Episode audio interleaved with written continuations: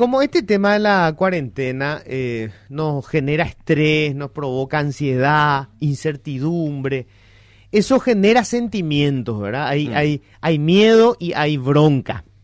Y la bronca nosotros queremos reventar por algún lado. Eh, necesitamos encontrar un culpable. Porque el ser humano fue, como decía, hay una, hay una frase de China famosa que dice, solo es capaz de sonreír ante la adversidad aquel que ya sabe a quién echarle la culpa. ¿verdad? Y esto es más o menos así, ¿verdad? Nosotros necesitamos a quién echarle la culpa. Pero le están echando la culpa al sector que más se está jugando en este momento por contener la pandemia. Los médicos y A las los enfermeras. médicos. Es una locura. Los lo que están médicos, las enfermeras y en general la gente que trabaja en los hospitales. El trabajo que están haciendo es titánico. Yo conozco médicos que hace meses no están en sus casas. No se van a su casa porque no le quieren poner en riesgo a su familia.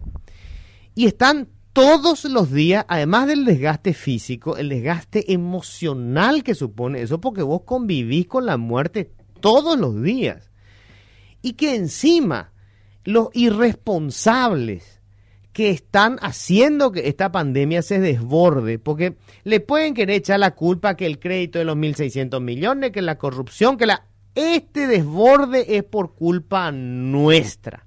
Esto ocurre porque la gente dejó de controlarse, de protegerse, de respetar el protocolo. Por eso es.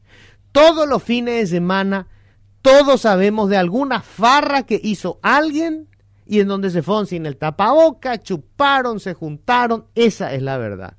Entonces, esa misma gente irresponsable es la que sale a hablar de la dictadura de los médicos, de una serie de pelotudeces.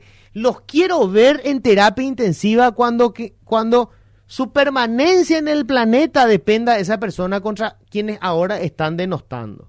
Les quiero ver cuando dependan del médico y de la enfermera, porque son las únicas personas que van a ver antes que venga la parque y se los lleve y al imbécil este de la Cámara de Diputados, al idiota ese, al que le pagamos por lo menos cuatro o cinco veces lo que se le paga a los médicos.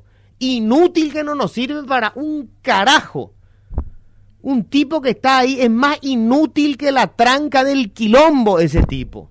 Jorge Brites. Jorge Brites, pedazo de pelotudo. Ayer que hace el criminal este, se saca la foto sacándose el barbijo. Hay gente que se va a morir por culpa de esa acción. Porque, hay, no, porque no va a faltar el idiota que vio la foto y dice, ahí está, ¿viste? Y se va a contagiar y se va a ir a terapia intensiva y se va a morir. Pedazo de sorete, nunca más voten a esta clase de especímenes. Pelotudazo. Si no fuéramos un país civilizado, me encuentro con ese tipo en la calle y lo cago a patadas por imbécil. Yo no puedo creer el nivel de imbecilidad y tenemos la culpa. Nosotros somos los que encumbramos la mediocridad. Nosotros votamos a estos animales que entran a la Cámara.